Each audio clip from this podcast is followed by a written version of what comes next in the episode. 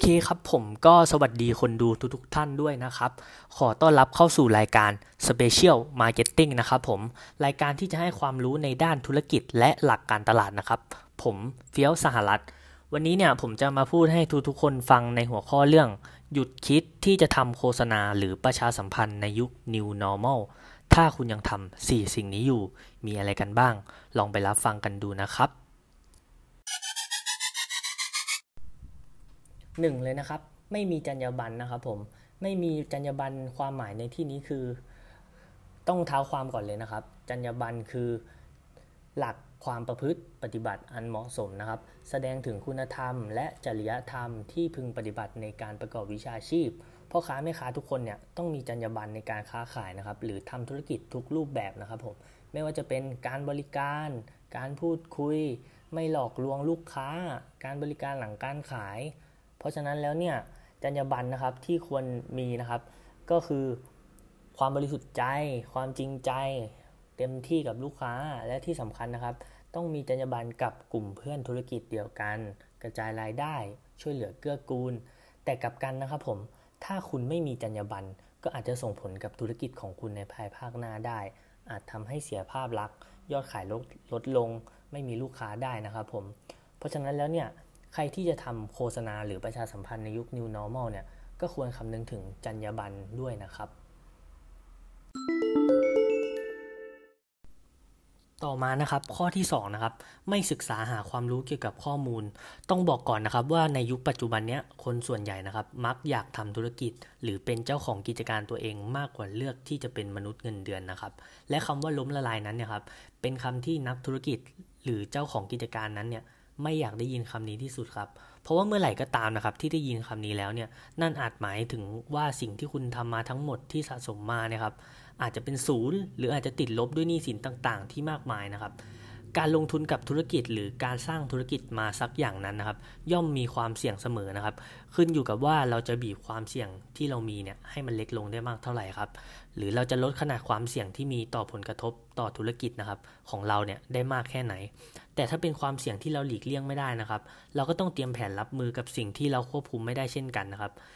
ซึ่งทุกอย่างนั้นนะครับขึ้นอยู่กับเจ้าของกิจการนะครับ ว่าสิ่งที่ทำนั้นเนี่ย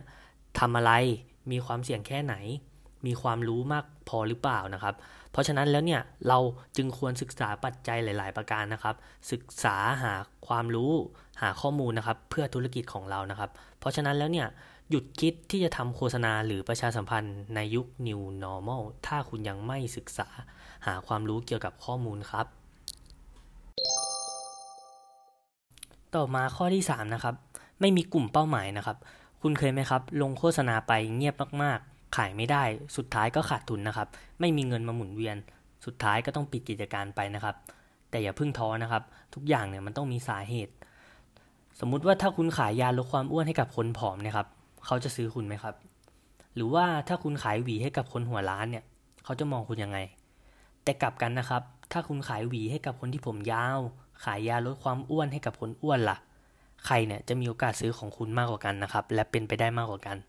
ถ้าคุณขายสิ่งที่เขาไม่อยากจะได้นะครับ ขายให้ตายนะครับ เขาก็ไม่อยากจะได้นะครับ ถ้าคุณตั้งกลุ่มเป้าหมายผิดนะครับ ขายให้ตายยังไงก็ไม่ได้เหมือนกันนะครับ เราจะมาดูกันว่าเราจะหากลุ่มเป้าหมายของเราเนี่ยได้อย่างไรนะครับ ผม วิธีง่าย ๆนะครับ จะเริ่ม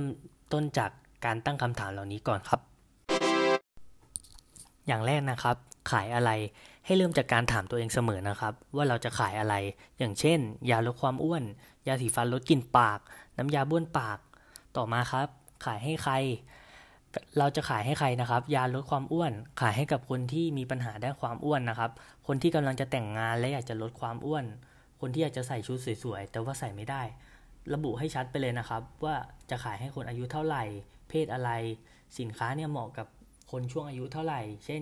20-50 ปี เพศชาย เพศหญิง อะไรก็ว่าไปนะครับ ต่อมาครับ ขายอย่างไร โดยปกติแล้วนะครับ แพลตฟอร์มที่คนส่วนใหญ่เนี่ยมักจะขายของกัน ก็คือ Facebook หรือว่า Google นะครับ ซึ่ง 2 ตัวนี้เนี่ยก็ต่างกันในเรื่องของกลุ่มเป้าหมายครับ เรานำข้อมูลที่เราได้หากลุ่มเป้าหมายของเราอีกทีนะครับ ถ้าเป็น Facebook เนี่ยจะมีปัญหาตรงที่ว่าบางทีเนี่ยเรามีกลุ่มเป้าหมายหนึ่งแต่พอมาหาใน Facebook กลับไม่มีนะครับ วิธีง่าย ๆ คือ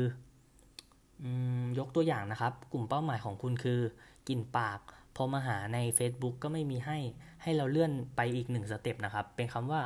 สุขภาพฟัน หลังจากนั้นคุณก็ลงโฆษณาในกลุ่มครับ สุขภาพฟัน คุณจะได้เห็นกลุ่มลูกค้าอีกกลุ่ม เพื่อทำเป็นกลุ่มตัวอย่างนะครับ กลุ่มลูกค้าตัวอย่างนี่แหละครับ เป็นกลุ่มลูกค้าของคุณจริง ๆ เพราะฉะนั้นแล้วเนี่ยหยุดคิดที่จะทำโฆษณาหรือประชาสัมพันธ์ในยุค New Normal นะครับ ถ้าคุณยังไม่มีกลุ่มเป้าหมายครับ ต่อมาครับข้อที่ 4 ครับไม่มีไอเดียนะครับ สิ่งนี้นะครับก็เป็นปัญหาหนึ่งสำหรับผู้ที่อยากจะลงทุนหรือทำธุรกิจนะครับ แต่ว่าไม่มีไอเดียเนี่ย ไม่รู้จะสร้างไอเดียยังไง ต้องบอกก่อนเลยนะครับ ว่าถ้าชีวิตประจำวันคุณยังแบบทำอะไรเดิมๆเสียบอะไรเดิมๆทำกิจกรรมเดิมๆหรือว่าคุณไม่ยอมเปิดรับสิ่งใหม่ๆเนี่ยนี่แหละครับคือจุดเริ่มต้นที่ทำให้คุณเนี่ยไม่มีไอเดียแล้วครับ ชีวิตของคนเราก็เหมือนคณิตศาสตร์นะครับ1บวก1ยังไงก็เท่ากับ 2 ใช่ไหมครับ แต่ถ้าเราอยากได้คำตอบใหม่ เราก็พยายามหาอะไรสักอย่างเนี่ยบวกเพิ่มเข้าไป อาจจะเป็นเลข 2 หรือเลข 3 เพื่อให้คำตอบเนี่ยมันเปลี่ยนไปนะครับ แต่ถ้าในเมื่อเราทำตัวแบบเดิมๆ แต่หวังที่จะได้ผลลัพธ์ใหม่ๆเนี่ย มันเป็นไปไม่ได้ครับ วิธีสร้างไอเดียเนี่ยง่าย ๆครับหนึ่งนะครับลองหยิบหนังสือเนี่ยมาอ่านสักเล่มนะครับ การอ่านหนังสือเนี่ยจะทำให้เราเห็นสิ่งต่างๆ สิ่งใหม่ ๆ มากขึ้นนะครับ เห็นมุมมอง เห็นทัศนคติจากผู้เขียนประสบการณ์ต่างๆ ที่เราอาจคาดไม่ถึงนะครับ ว่าแบบเฮ้ยมันมีแบบนี้ด้วยหรอ ดังนั้นเนี่ยหนังสือนี่แหละครับ ที่จะเป็นแหล่งความรู้ประสบการณ์ที่กองอยู่ตรงหน้าทุกวันเนี่ยครับ แค่รอให้เราเปิดอ่านเท่านั้นเองครับ 2. ครับผมการออกไปเที่ยวครับ การออกไปเที่ยวเนี่ยจะทำให้เราเนี่ยเข้าใจโลกใบนี้ได้มากขึ้นนะครับ พอเราออกไปเที่ยวเนี่ยไปเจออะไรใหม่ๆ ไปพบปะผู้คนใหม่ๆ ไปชมวิวทิวทัศน์ใหม่ๆ มันก็จะช่วยให้กรอบความคิดของเราเนี่ยกว้างขึ้นครับผมทำให้เราเนี่ยเข้าใจโลกใบนี้เนี่ยไม่มีถูกไม่มีผิดครับ โอเคครับ ผมก็จบลงไปแล้วนะครับสำหรับเรื่องหยุดคิดที่จะทำโฆษณาหรือประชาสัมพันธ์ในยุค New Normal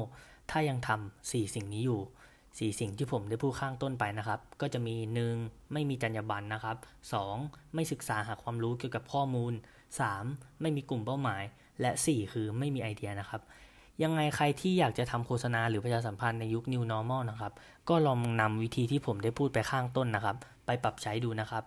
สำหรับสุดท้ายนี้นะครับ ก็ฝากเพื่อนๆ พี่ๆ ทุกคนนะครับ ไปติดตามเพจในการให้ความรู้ให้สาระให้ข้อมูลนะครับ ในช่องทางอื่นๆ ของเราด้วยนะครับ ก็จะมีเพจ Facebook นะครับ YouTube TikTok จะใช้ชื่อว่า Special Marketing นะครับผมชื่อเดียวกันหมดเลยนะครับสำหรับวันนี้ก็ขอบคุณที่รับฟังกันจนจบนะครับ ขอบคุณทุกคนมากๆครับ สวัสดีครับ